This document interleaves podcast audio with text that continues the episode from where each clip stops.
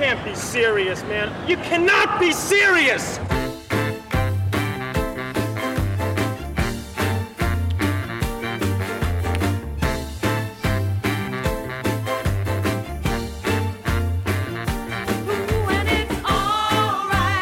Now, just before I introduce the person we're going to speak to, um, Sue Stanley OAM, um, I just uh, I was mentioning uh, about coming back from stall, and there were no bins at the rest area, and it said take your rubbish with you, and you said, well, why would they put bins there when the council workers have got to drive miles into the uh, country and roads?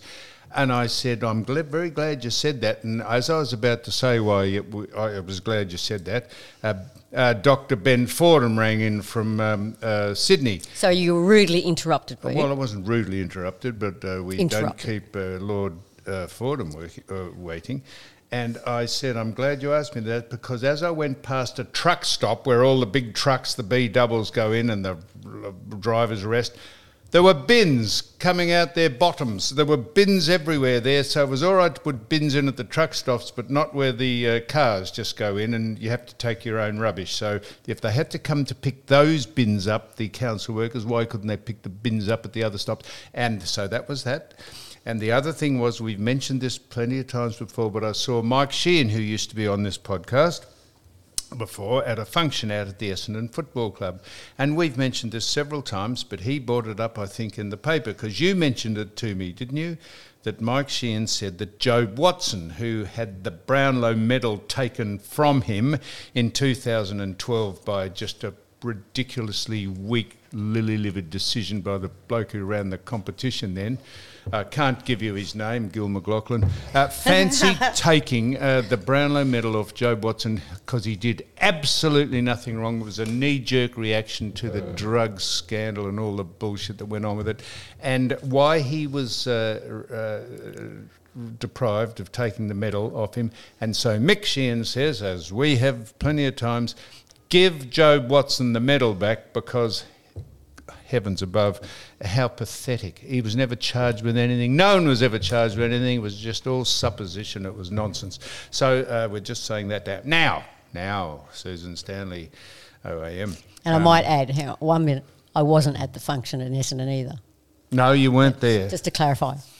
So our uh, guest will be uh, bemused by this because um, our guest will probably know that uh, we have been linked romantically, Susan Stanley and I, and it's No, she doesn't. No. Good. Stop. Well, I'm glad. I'm glad she doesn't know because it's in Well- the paper. So well, it anyhow, was in the paper. yeah. So here we go. So, so, Duh. so you, so you, Sue, you're looking at me as so, you can, so wh- who you can planet. hear speaking is a genuine celebrity icon of the entertainment industry. Superstar.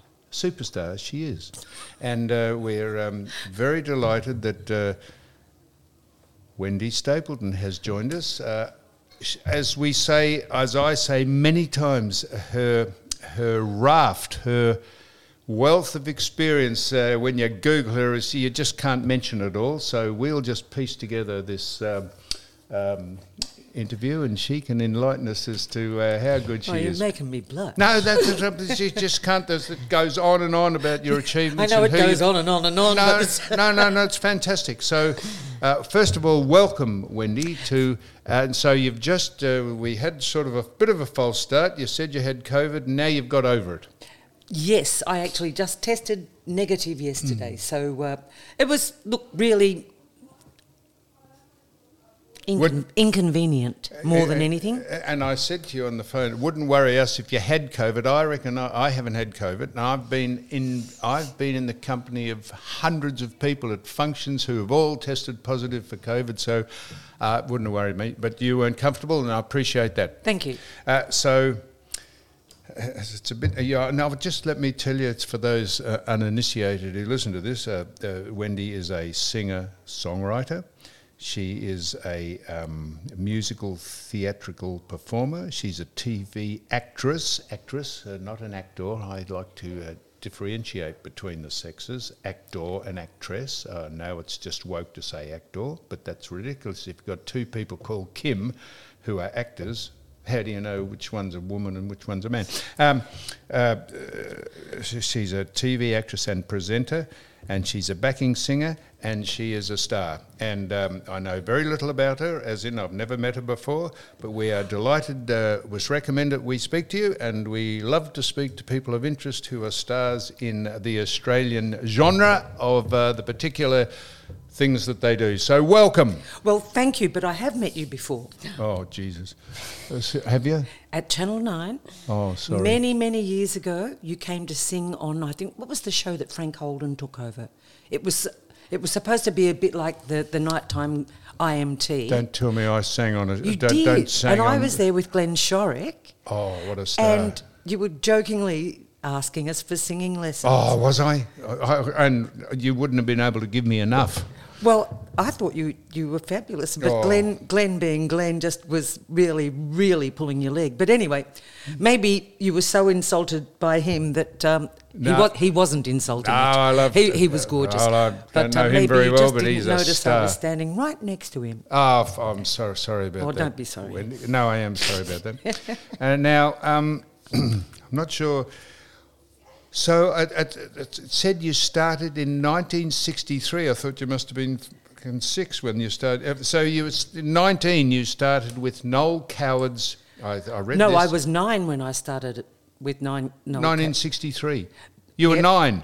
Yes. Was that was that in, in Noel Coward's um, uh, play called um, Sail Away. Sail Away? Yes. You were nine. Yes. He came out to Australia. I've subtracted nine. I've subtracted your age from your birth date, and I've uh, put an extra decade on you. You were nine.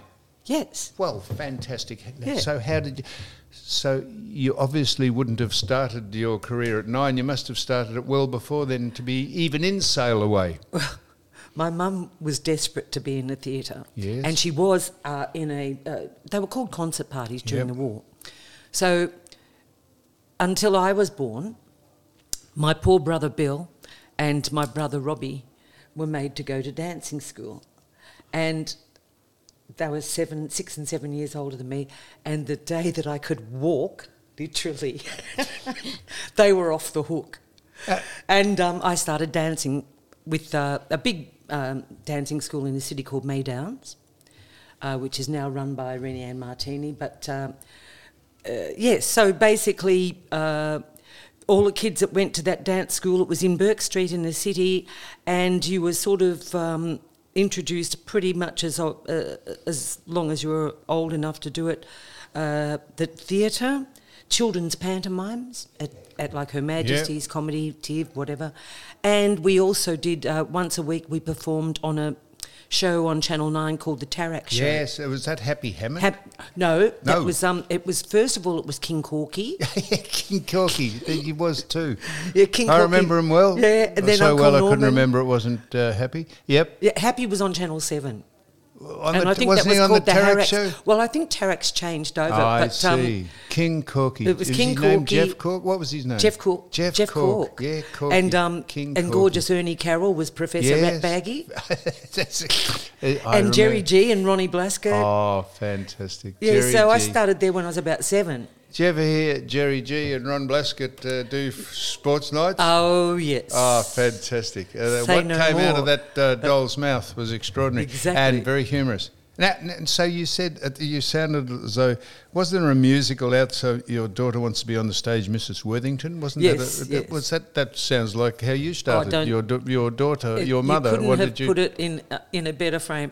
That was exactly what it was like. But you know, she was fabulous. She was a great mum, um, and totally um, dedicated my ju- my life to her career. If that makes any sense. So And just on, and, and what a genius Noel Coward was.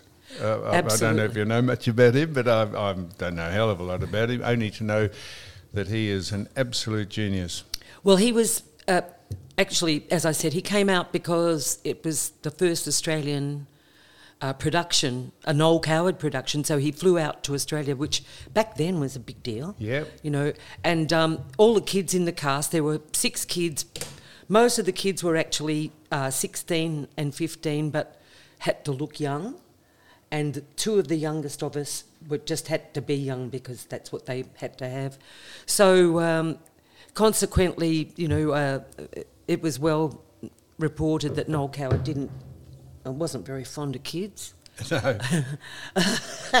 Um, however, he was really gorgeous to Terry and I, and um, you know, uh, obviously it was for publicity and stuff like that too. But actually took us next door to there used to be a beautiful old cafe next to Her Majesty's. Yep. And took us in and gave us the chocolate, you know, Noel sundaes. Coward, that, he- that, uh, I, what a famous person to Yeah. know. And he's much in the uh, ilk of uh, probably the most genius is Cole Porter. Uh, Yes. the, the stuff Cole Porter rang, uh, rang, uh, wrote, yeah. and uh, they are two of the um, icons of the industry. Yeah. Uh, but I digress. Um, so it's fantastic.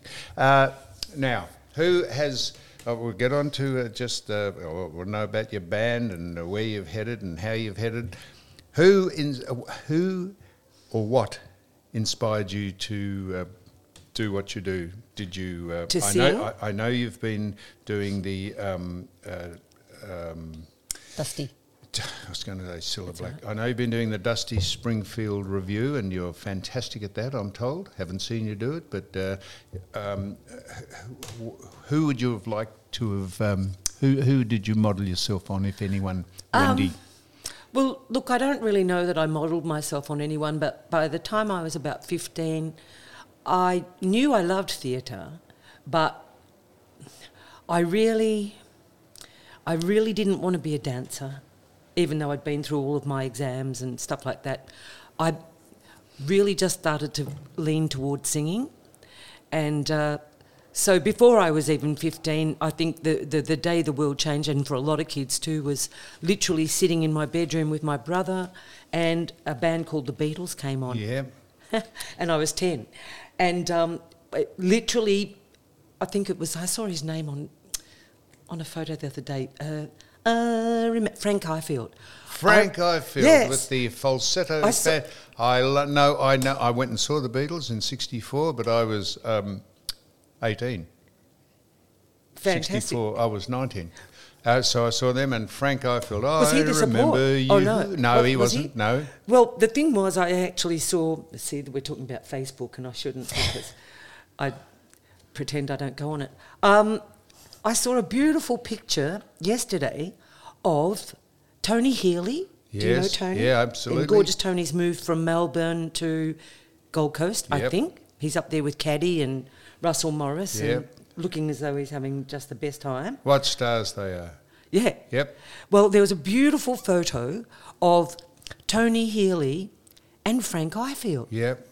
And um, I, I, they looked like they were at either, I don't know, the races or a party or something. But gee, I thought, isn't that fabulous?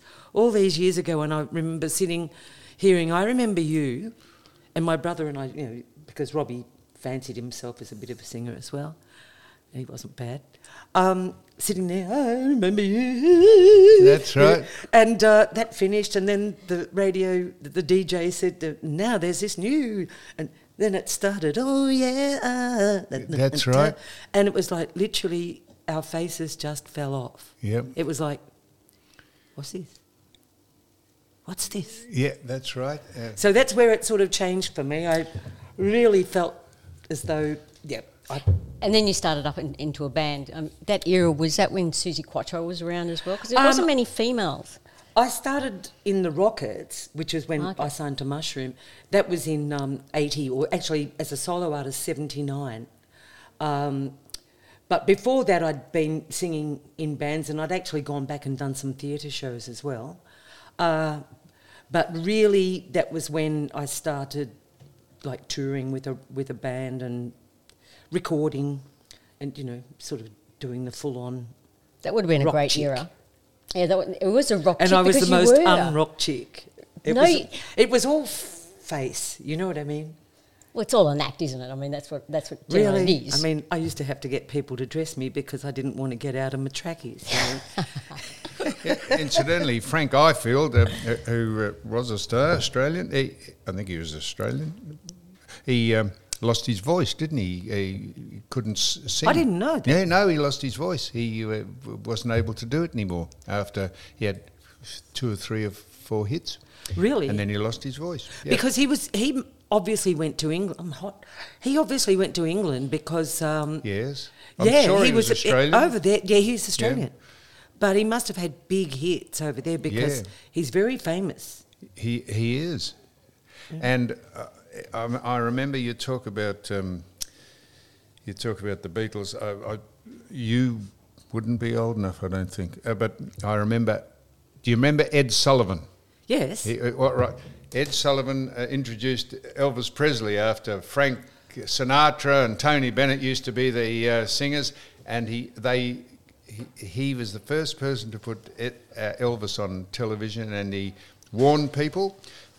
Uh, that you might be offended by some of his moves, and uh, they were not allowed to show Elvis. Had to show him from the hips up. Yes. they weren't allowed to show Isn't him gyrating, and, and, and you think, Isn't and that uh, he was fat, and I, I don't know what you think, Wendy, but if there's, I know there's Taylor Swift and there's all the people and uh, Michael Jack. If there was anyone ever bigger in the industry than Elvis Presley, I'd like to know who it was. But you might have a different opinion about that. Well, I, I've got to be honest. I sort of didn't really um, know. I knew Elvis Presley from movies, in actual fact, because when we Shocking were kids, movies, but they were very that, successful. well, you know, I Mm. just remember going to a big, you know, I think it was, you know, the Regent Ballroom now. Yep. I'm sure that at one stage the basement was a, a picture theatre. Or was it? I think it was. I think they had the theatre in the middle, and downstairs they turned it into a picture theatre. And I remember, well, that's what we called it, a picture theatre. Picture. A picture Yes, theatre. And we, uh, we all, Mum would take us to see Elvis movies. So Yep. I sort of knew that side of Elvis much more than I knew his musical, uh, as per se, performance. And the world never had a chance to see Elvis other than in America because uh, his boss or his manager, Colonel Tom Parker, wasn't naturalised and he was a bit of a devil. And they said if he ever went out of the States, uh, he'd never be allowed back in. So therefore, Elvis never toured The world. out, never toured the world. Yeah. Only went to Hawaii, which is obviously part of the States. You know, I, I've got to say I really um, thank Baz Luhrmann for doing the movie Yep. recently. It was because fantastic. A whole, not one generation, more than one generation, two, three, three generations or four generations of kids would never have bothered or, or known the the story about Elvis's life No. had it not been for this movie. No, it would have um, and whether whether you like it or not, at least you can see his life story and That's- that interesting thing about Colonel Parker. Yeah, so it would have been very easy uh, to make that movie and put all these great songs and all shows, uh, but to show the background and the backstory of how he uh, evolved, it, what I thought was very clever Yeah. and uh, very, very interesting. See, I loved that too. I loved the way that you know they showed him as a kid sneaking into the Yeah. gospel, you know, churches and and and you know, evidently throughout his life he always referred back to those those days. Is where he got his love of, you know, people said, "Well, how do you sing so soulfully?" And that the movie sort of explained that, didn't it? I thought it was good. Yep, no, it was fantastic. Did you? En- uh, did you? Do you enjoy backing artists? Uh, and what intrigues you about some of the people you backed? Were they temperamental? Were they? Uh, were they um, uh, uh, pleasant? Uh, what, Well, I did what that- Some of your experiences did that, backing uh, um, the people. I did that ma- mainly in the mid to late 70s when I Yes. Started singing in bands before I was signed up myself. Yes, I'm going to get Um, on to and I a was a minute. very fortunate girl. I, I was working with Coxie, who I believe yes, you know. Jeff Cox, know him well. Good old Coxie. Yeah. And um, this girl from AAV, it was known as at Yep. the time, Armstrong's, Yep. uh, came down to the gig to, just to see Coxie, and I was the singer. And so she said, Can I have your phone number? I'd like to book you for sessions. I didn't know what session. Yeah. Anyway, I didn't have the phone on because we'd just moved into a flat in Chapel Street and I hadn't had the phone on. And, um, and she thought I was pulling her leg. So I think she was just so determined to prove that she could book me. She sent me a telegram. Oh dear. How quaint is that? Yeah. This was in like in the seventies. So I went to AAV, and um, my first big jingle was for a guy called Peter Best, and um, uh, Best he's written some of the fabulous, all of the music for Crocodile Dundee and stuff like that. But I did the jingle on the Thursday, and on Monday the ad was on television, and I couldn't believe it. So I. What- what boy, was it- Boy, what was did I get that phone on fast. What was the jingle? it was called Torino. Torino was like um, Fanta. Yep. And it was uh, in the days of when they were doing the, the Coke commercials. It's the real thing. Yeah. Big M, we did all the Big M stuff. So who was the person that wanted to book you? That, uh, or Her did you name? mention that? okay, get ready for this. Yes. It's true. Lisa it was Lisa Van Blowdrop. Right. Now I'll spell that Yes. No. Do that. That'd be good. V A N. Now obviously she's Dutch, Oh, yes. but Australian. Yes. B L O T R U P. B L O U. No, B L O, I think. Yep. D R U P. D R U. Blowdrop. Blow drop. Blow job. Yeah. No, I didn't say that. I said Well, well, you blowdrop. did, no blow drop. Uh, that you know, surely that's Now, that- if you're listening, Lisa, I no, that's good. So, so Lisa blown blow drop. She uh, got you to do, got you into the business. it's extraordinary. And why wouldn't you? Uh, now, how extraordinary. Now, now, just to move, uh, I'm going to speak about your band and the Rockets and all that. I just, but you mentioned your husband Paul Norton Yes. and you. Did you did you do the theme for Neighbours? Yes. Uh, uh, What does that mean? Nothing. No, no, but, no. But what did you write it? No, No, no. you sang it. Neighbours, the theme song was written by uh, Jackie Trent and Tony Hatch. Oh, was it? Not for neighbour. That was yes, yes. For, for specifically for For that Neighbours. series. Yes, That's and and the first person to record it was Barry, um, Cro- you know, gorgeous Barry Crocker? Crocker. Yes. Right. So he did the original Bazza version. McKenzie? Yeah. Yeah. Baz did the first version, and they kept that for I'm guessing, I'm not positive, for probably ten years. Yeah. Or you know, around about, and then they uh, would. Uh, have someone else, and I'm trying to think. Of, I think a guy called Greg Hind, who actually moved over to America, and he now is the lead singer in the American version of LRB. But, Oh, yeah. But Greg, fabulous singer. Uh, now I'm thinking that was Greg. Then Greg did a version, and then um, I got a stint on Neighbours as Delta's mother, Delta Goodrem's Did you? mum. Yes, it was the most ridiculous character I've ever played in my life. I mean, she just woke up every day. She was wackier. Um, That would have been hard to play when you don't like the character. Well, it, was, it wasn't that I didn't like the character. What happened was um, Delta and I had done a month, you know, of, of the proposed five month stint of just for me to be in the show. And unfortunately, uh, we drove home together to, she lived in Port Melbourne. The car would drop her off first, then drive me home. And that was on the Friday night, and by the Sunday evening, Channel 10 had rung all of the cast of Neighbours announcing that she'd been diagnosed with Hodgkin's lymphoma. Wow. So, that being bad enough, consequently, overnight, mainly my script, my, my next four months had to change drastically. So, they just made it up as they went along. And boy, did they make it up as it went along. And um, it just got sillier and, And sillier. sillier and sillier. But getting back to the Neighbours theme, I was there, and at that at that time, or even years before, Neighbours had been using Paul's songs for the Mushroom catalogue because Mushroom had the publishing catalogue for Neighbours.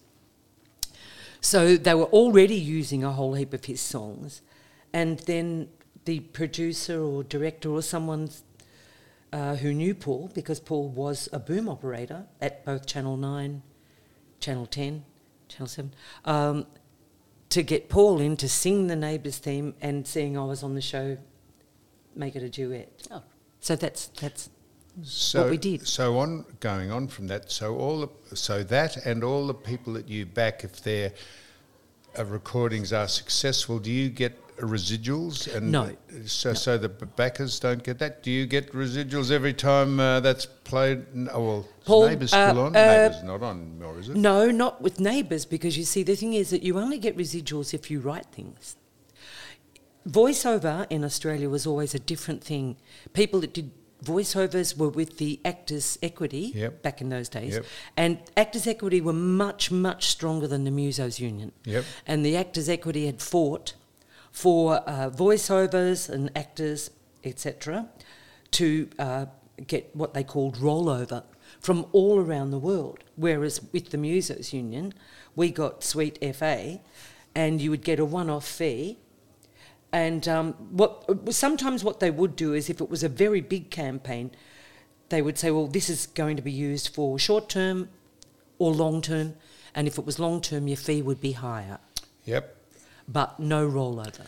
Now I did. I, I dipped a toe in the water early, uh, Wendy, by saying, um, was there any temperamental people or people you didn't like uh, backing, or because of whatever reason they were a bit uh, pedantic or presumptuous? Or, uh, and I don't want you to uh, destroy any reputations. Yeah, no, I but we'd like you to. I wouldn't do that. No, I wouldn't do that, but I've so got it, Did you back any overseas artists, or Um, mainly just Australian talent? No, backing. No, backing was always actually what I did for back BVs was uh, studio. So uh, I did uh, two, three of Joe Camilleri's albums. Yes. Um, did Glenn Shorrock's, uh, one of Farnham's. Yes. Um, all get on all well with them. They're all good people. oh, absolutely. Yep. Yeah. No, really, they No, are. I Yeah, can they really understand, are. yep. Uh, there were a couple of stroppy um, direct. Uh, what do I call it? That they're not directors. They're called producers, Yep. record producers, Yep. that came out from overseas. Yeah. Um, and I won't mention their names. No. But there were a couple Give of people. Give us their initials. No, it's a joke. Wouldn't make any sense no, anyway. Make, no, wouldn't. Uh, but uh, a couple of people who actually really quite thought highly of themselves. That's right. Head got it. Just got over the top of their skis a bit. Yeah, that's right. But um, not the artists. No. The artists, Australians, I find, generally Australians are pretty. mm, they can try it on, but they generally know that they're not going to get away with being. Yeah. Uh, they'd be Stupid. found out to be wankers. Uh, You don't so- meet many No. because we, as the other people that work with them, Mm. just won't let them be. You know, I don't think we're as afraid to just say, get off your horse, you know. So, so you you very successfully have done. Um, um, I only want to be with you. The Dusty Springfield story. Yep. Um, who else? Who else would you would you like to um, do? Anyone else in that genre? no, not or that- really. That, was quite accidental. and after did you, did you- were you attracted to her because you liked liked her, or were you just asked to do it? No, I'll tell you, I was doing a show with um, all of the guys from Rocky Horror. Uh, Russell Crowe was in it. Did you ever come and see us do that? Bad Boy Johnny? No, I didn't. Oh, okay. So it was Steve Bastoni, Daniel Abineri, Okay. Simon Westaway, Russell Crowe, all of these guys from Sydney that were in the Rocky Horror Show Yep. came down to Melbourne to do a rock musical called Bad Boy Johnny. It was on Yep. at the Comedy Theatre, and I was given a role of Johnny's mum, Mary. And um, so. Well, uh, what's the bloke from? Um, it's been out in the boat. I should remember his name. The Brian was in it Brian Mannix. yeah. Yeah, Christ, I couldn't Yeah. think of his name. I know Brian well. uh, Well, so Brian- well, I forgot his name. Yeah, well, Brian and I, I used to drop him home after the theatre actually because he lived up the road. We've been friends a long time. Yeah. And actually, Casey was born during, Yes. She I was born Casey. during the Yeah, show. No, Casey. Yep. um, not on the stage with Sue Yeah. laying there like that. No, um, I remember the night Casey was born because Brian and I were on stage and then we all celebrated. Right. However, uh, yeah, so we did that show, and the director, watching that, he he was madly in love with Dusty Springfield, and uh, maybe about six months after that show finished, he said, I'm thinking of writing this show about Dusty Springfield's life. Would you be interested? And of course, I was interested because I love her music. And I said yes, but I didn't think any more of it. It took maybe uh, another two years for it to come to fruition. But um, uh, Glenn Elston from the Australian Yep. Shakespeare Company and the guys from the Athenaeum Theatre became the producers, and they put that on. And I think that was in about 1994. We did it around Australia a couple of times, and then New Uh, Zealand. when you say we did it, you, you sang all the, The songs.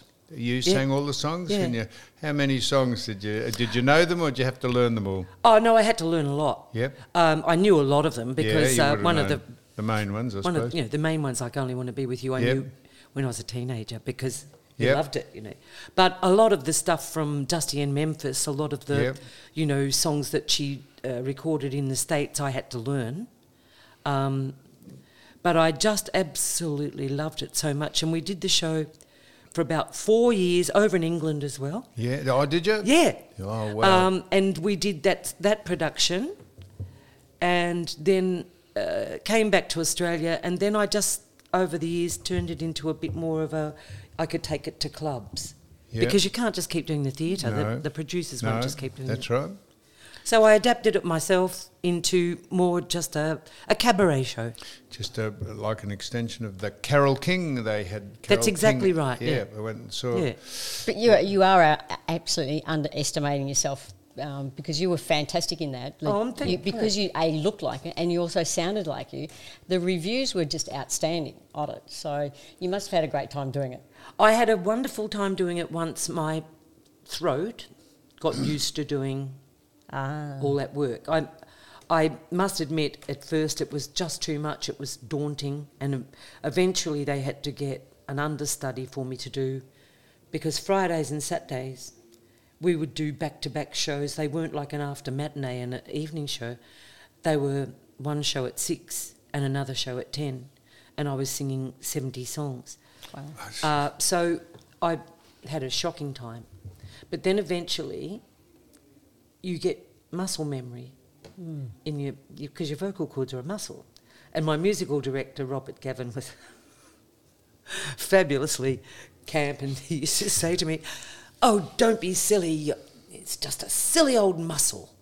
and I go home thinking, Yeah. yeah, that's to your silly old muscle. You try doing, you try doing it. Um, so, so was it financially a good thing to do? Were you well remunerated I for doing 70 songs of I, bloody... I was, I was. I, Yeah. Of course, the first six months, I did it for a, a, a certain fee Mm. that you would look at it now and think, no, Mm. that wasn't enough. Because also, I guess the producers, no one knew whether it was going to work. no? It started at the Comedy Club in Carlton. Okay. Yeah.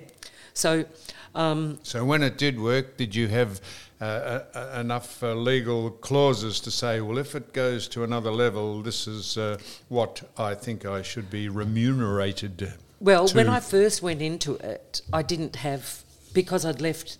The, you know, I didn't have the Rockets anymore, so I didn't have my manager or I didn't have any representation.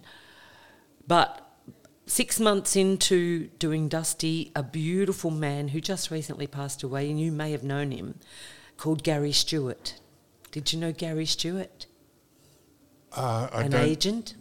He used to be. Oh, ye- yes, He I used to be floor manager at Channel Indeed, Nine when I did was a little girl. Yes, I did Yes. indeed. Yep. So Gary, by then, had become one of the biggest agents Yep. in Australia, and he came to see the show, and he was so beautiful, and he remembered me from doing the Tarax show, Yep. and uh, he became my agent. But he was so he was like your dad, you know, Yep. And he negotiated a fabulous deal Good. for me from then on in. Uh, So, and who, if it wasn't Dusty Springfield, if someone came and said to you, we'd like you to do the same thing with, who else, uh, with Black, who else would no, you, no, I wouldn't do it again. Wouldn't do it again with no, anyone? no, no, no. Once is enough. You know, I just don't want to go around being That was an accident that actually worked, right? It was an accident that worked. Um, I didn't, when I finished with Wendy and the Rockets, I was used to just being me, Wendy Stapleton. I didn't look to be something else, but this just came along and it clicked. So the uh, so the Wendy Stapleton band was before Wendy and the Rockets. Yes. So, so ha- why why did you? What is the Wendy Stapleton band? Uh, What? How did you start Basically, anyone that was game enough to play with me. So, so you had to have. You, so you're not a you're not an instrument musician. You're a singer. I can play instruments. Oh, you can. but people don't like it when I do. No, so so the Wendy Stapleton band. You you said you got some friends and said, "Yeah, "Well, would you like to come and back me and we'll go and do some." It, it would be, um, for example, you know, when I worked with Coxie all those years ago, um, we worked at um, gigs like the Armadale Hotel, the Town Hall, which was opposite AAV. That was a very trendy. Um, all the advertising agency people used to go there, and um, so unless we could think of something, you know, oh, the Jeff Cox band, Yep. or you know, the Keith McKay band, That's right, the. Wendy Stapleton band. So basically, So who was the We- Wendy Stapleton band? Cox. Cox, a guy called Keith McKay. Yep. Uh, on bass, Ronnie Murfitt, a guy called Ronnie Murfitt.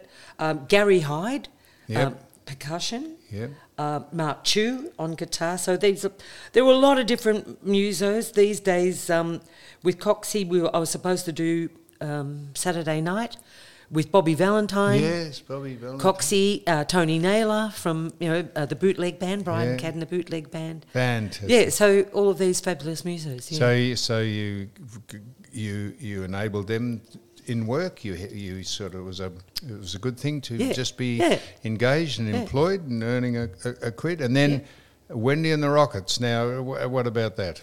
Um, well, in actual fact, play the game. I think was the The single- that- yeah, the- yeah. That was so. Wendy and the Rockets. What? Why was that different from um, the Wendy Stapleton Okay. band? Or wasn't it? Was just rebranded? no, it was totally different. Um, Why The- was it? Okay, it was a it was a whole different style of music. When I when I was signed to Mushroom, I actually um, I actually got that deal by doing some demos with David Briggs from Little River Band, Yep. and he'd been my friend since I'd met him when I was about eighteen or nineteen, and he um, was gorgeous and just said, "I want you to do some demos. I want you to get try and get a record deal." So I did some covers. I, the, actually, it was Heart of Stone, Rolling Stone song. Yep. So I did that, and I was signed to Mushroom. Michael Gudinski signed me up. Mm, Michael Gudinski. Yep. And um, so I had a solo deal, and I started to realise that this is really difficult because I could do certain sort of shows, but to get out there and do that circuit that was really big back then, you know, you could work every night of the week Yep. at those great big beer barns and stuff. I really needed a band so that I could get out there and people could um, get Yep. become familiar with you. Where the rockets come from? Well, in actual fact, um, I got I got a little band together. I really only wanted to hire or hire. That sounds terrible. Ask the drummer to join me, but his band was a, uh, my. These guys were from a punk band who had a massive fight on stage one night, and they didn't get past the opening number, and they had to close the curtain. fantastic. And so, um, the and it was at the Bondi Lifesavers, evidently. And uh, so they, they all split up. And someone had said, This guy, I won't mention names, this guy's a fabulous drummer, you should get him. So I contacted him. And the other three guys who'd all bashed each other up, um, even though they'd done that on stage, they were best mates. So they all turned up at my place, whether I wanted them to or not, and they sort of just wouldn't go away. so I got them all. And what was the how the rockets? The ter- word rockets. Well, what was the that about? guitarist from that from that band, Yeah. we, we said well, we'll have to make up a name because I'm not going to put Yeah. you know Wendy and the Yeah. the band that had Yeah, a punch right. up on stage. So, we better think of something else. Yeah, oh, so that's So he actually made the name up. Yes, and then it there was a second version of Wendy Yes. and the Rockets. Yes, wasn't was because the first version punched each other up. that, that that wasn't. then, then that- everyone that left punched except up the again. drummer. Yes. Holy, he- he's a jinx. The bloke that, You've got to laugh. In actual fact, they were the loveliest boys.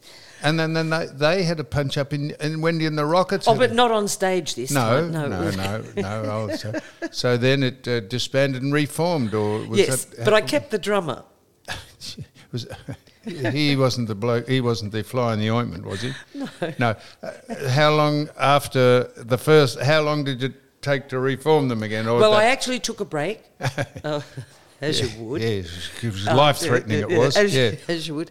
I took a break and um, then gradually just uh, from word of mouth um, uh, gathered together some fabulous musos. Um, Adrian came down from Sydney. He was he was with Marc Hunter band. You know, Yes, ex, Marc Hunter, yeah. yep.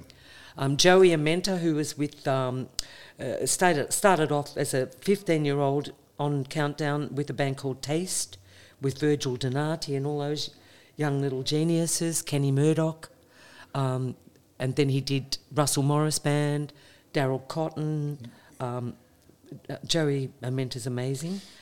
The encyclopedia of uh, people who, uh, that names that you mentioned that I know m- half of them that you've mentioned, and the other half I don't know. Yeah. The encyclopedia of people who make the industry in Australia go round is extraordinary, isn't it? Yeah. Oh, And, fabulous. and the talent. yes. Yeah. People underestimate just how Yeah. many talented people there are out there We doing were, this. we were very lucky too because, as I said, see, we went to England to record the first album with the, the second lineup, and it went on a show called The Tube. Now, The Tube is a bit like Countdown. Yep. The compare was um, uh, Jools Holland, um, who's a very famous pianist, and um, uh, Michael Hutchence, uh, you know, Yeah. Paul, Paul, Paulie Yates. yeah, Paulie Yates. yeah. She was the compare was she? the two of them, and and everyone in Australia and in London when I was flying up to Newcastle in England to do the show rang me up and wished me luck and said we hope you get Jools interviewing you and not Paula because Paula used to really oh, she wanted to get you right in Just keep, keep your yeah, that's yeah. right. Keep so I flew up with Iva Davies from um, you know Flowers, and he's he had the his big hit at the time was Hey Little Girl. yeah, the beautiful Yep, I do. Hey Little Girl. Yep. So we flew up there with our managers to do this show, which is called the Tube, and um, I was sitting in the makeup room, and there was this heavily heavily pregnant girl sitting next to me. And as Sam, as you'd be aware, like when you're in a makeup room at like Channel Nine and wherever, Yep. there are people from other shows. yes, You know, right, yep. someone might be from the news, it might be Yep. from the gardening show. Quite right. You're all sitting there, so you're not quite sure who's on what. Hmm. And I just started talking to this heavily pregnant girl and saying, "Oh, you know, when are you going to?" And so we got on quite well. And uh, by the time the show started, it turned out that Paula Yates was interviewing me, and she couldn't be rotten because she'd just been all nice to me in the in the makeup room. So she took it out on poor Iva. Did she? she gave him hell. Yeah. It's extraordinary, Yeah, isn't it? yeah. It must have been a, great era back then, especially with the other singers, which is probably, I reckon, is missing today. Because there's one thing I really remember about you, uh, because you, uh, like uh, both of us, we're Australia Day ambassadors, and we used to go into the country. I remember seeing we all ended up at the uh, Sorrento RSL, I think it was, at the back, and then we've all just landed there, and then all these singers around your era, then they started jamming, and then they just all just sang, and it was what Bobby, Bobby Valentine, Yeah. there was yourself, Everyone. there was it was everyone, Everyone Lisa Edwards, up, yeah. everyone turned up, Lisa and, Bade. yeah, and uh, Nichols, um, Nikki Nichols, Nichol Nichols, May Parker. yeah. And then you just like one singer, you you'd get up and sing, and then someone else would then just go up and sing. It just rotated. It was absolutely fantastic. It was, and what I was getting back to, I'd forgotten my purpose for telling you that story. However, the thing was, during that show, when Paula was questioning us, she had picked up on a comment that I'd made about the fact that you could work any night of the week in Australia, which was true. Because I remember, uh, you know, um, Vinny and the Vibrators used to do Monday night at the Roxy. you know, all these Some of the names. fabulous guys I know. Um, Lisa Van Blowjob, I think, Yeah, yeah, probably that's could have possibly uh, started that band off. Yes, she Yeah. she could have. Yeah. Um, anyway, but Paula picked me up on that because in England, seriously, and even to this day, I'm not sure, but there were never that many like just pubs because pubs are tiny there. Yeah. you know they're literally like a quarter of this room. Yep. right. So they didn't have any idea of the big beer barns that we have, and she sort of sort of fell short of just almost calling me a liar, saying no one can work, not even in Europe, no one can work every night of the week. And I didn't want to argue with her, it was way too scary. But I, I thought, well, you can. Yeah. You had And it. that's why our musos are so fabulous because we've done our homework. Yep. So, um, do you get a little bemused that um, Australia Day tends to be diluted by the naysayers uh, as as it goes on, or Yeah, but the thing is that that was going to happen. I could even see that a long time ago. I could see that starting to happen. Um, why is it starting to happen? uh, well, I don't know. No, but the, but I don't. Don't Well, because I you guess a lot of people, um, A lot of you people. know, I'm just what? being logical. A No, lot- of course. Of- A lot I- of pe- a lot of you. people don't uh, feel that it's relevant. I I What- feel what I feel that we're Australians, so we can have a date. But the th- a lot of people sort of um, It- uh, uh, don't don't feel that it's relevant anymore. They, but I don't know what else. What, what else are we going to have? I know that. Why don't we have raw prawn day or something? But Uh, it's more Who relevant. can argue the, with the- that? The, country is what it is today because Australia, we are. all- Uh, it- it- it is beyond me, I- and it's not disrespect. It's just beyond me. This country is here, and it is doing what it does because of a st- st- it started off and- and when people settled here, I- and it's not disrespectful. It's just a logical. It's just obvious. Yeah, well, the thing is that nothing much we can do about other people's opinions, No. is it? But they were the good days. We had some great Australia days. Oh, we had you, some we very, had- very, very fun occasions, and you know, and I think, um, look, you know, I remember being ambassador and go as you said, um, Sorrento, and Yeah. then, and we did Sorrento in the morning, and in the afternoon, Paul and I ended up having to go up to the races at Mornington. no, um, behind Red Hill. Oh. Red Hill. Is it called? No, what's that yeah, place it's called Red Hill. Oh, oh, oh. It's sort of like quite a famous racetrack in the behind Frankston-ish. uh, Cranbourne, Cranbourne. uh, Cranbourne Cranbourne Racetrack. Yeah, Cranbourne. No, it wasn't Cranbourne. No, I wouldn't. be. It's, no, it's more like near Red Hill and stuff. Anyway, it doesn't matter. But we went there. I know you kicked and, on. and you know You kicked on. You have to do the good old national anthem, and everyone joins in, and then just straight back to the races, and and it was fabulous. And James Reyne was there with um, Yeah. his partner at the time, and having a picnic. Everyone was just having, Having a good fun. old day out. Yeah. Now, do you have uh, aspirations? Uh, not that uh, um, you would push uh, any of your, like your mother.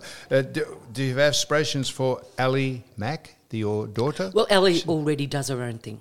Uh, but is she like international quality to go and do that? Well, I'm told she is a sensational singer. She's a great singer.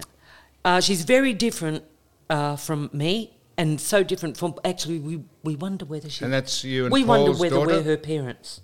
You and Paul, yes, that's yes, right. Yep. She has the clearest, cle- you know, clean voice, Yep. and I mean, you couldn't get two more gravel gutses than, than could you? You know us.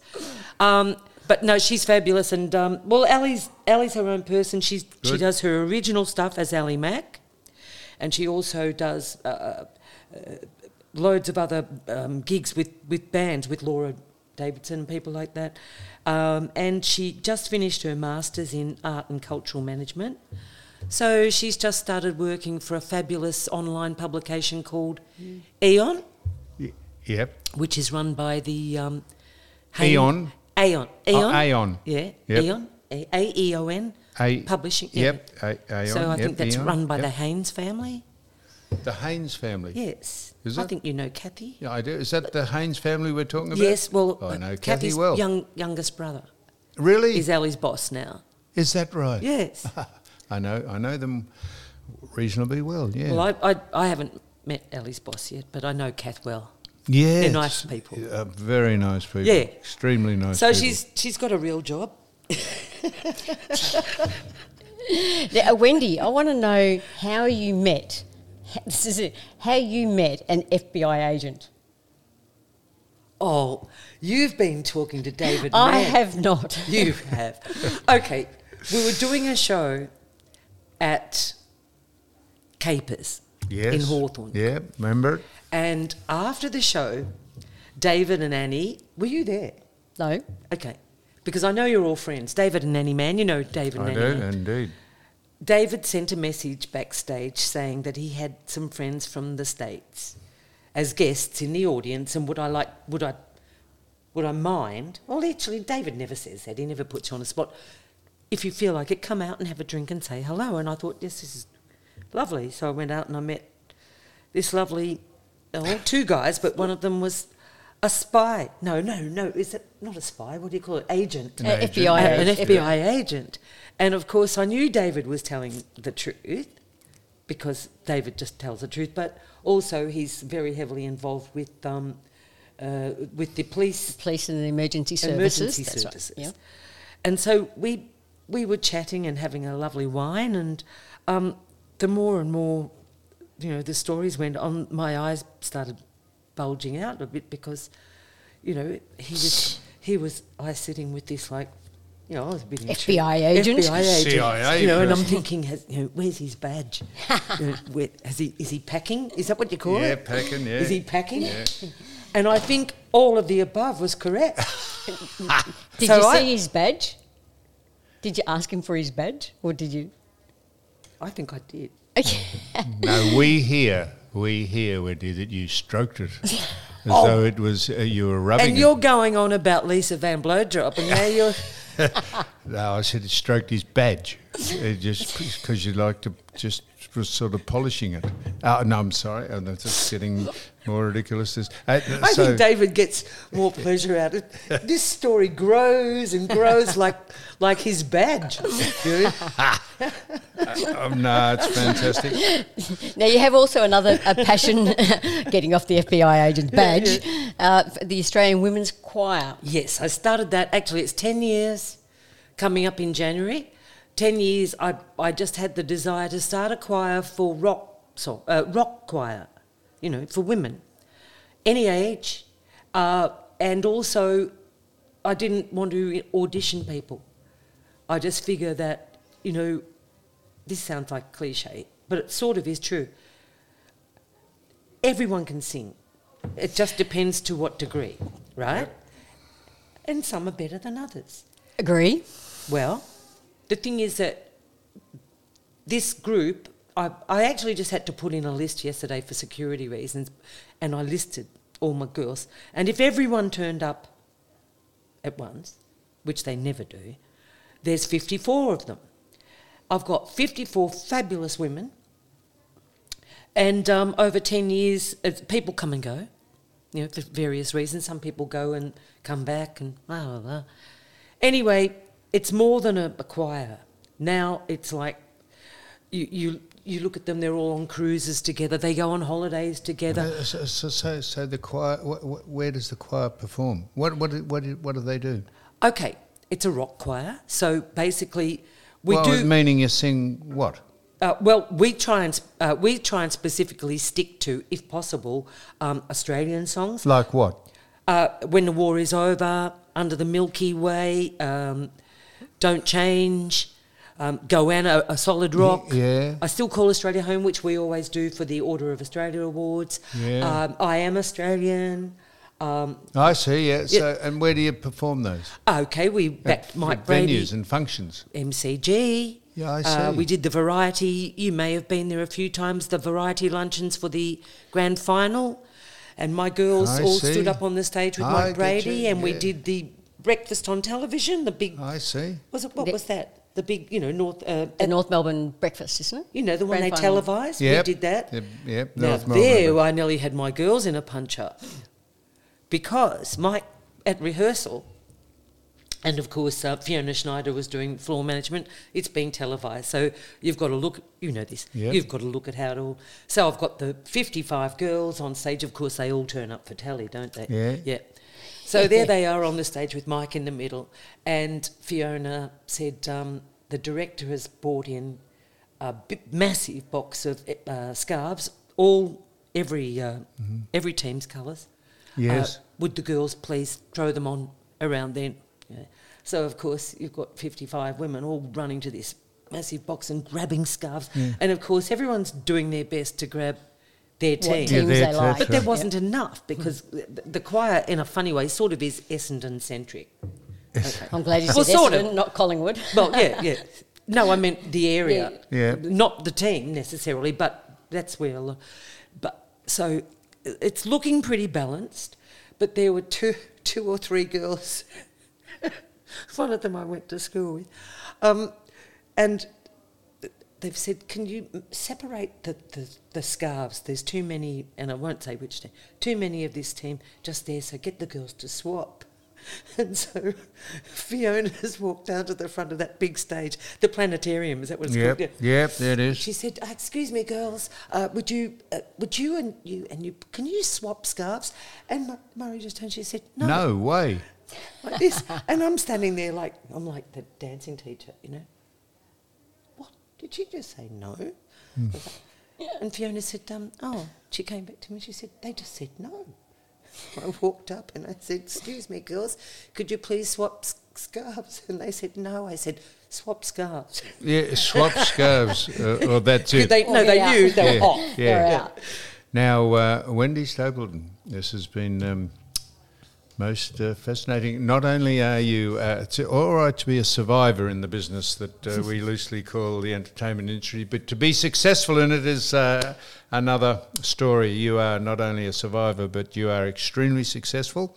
And uh, it's been a delight to speak to you, and we wish you well. We hope you uh, don't come down with COVID. Is that the first time you've had COVID? Third. Third. Do you have the injections? Four. Yeah, that's a, well. There's a great uh, testimonial. Don't get me started. No, don't, don't, Don't no. get me started. no, Let no. me go home happy. No, uh, you, you, I haven't had it yet. I have not had COVID Well, yet. touch wood.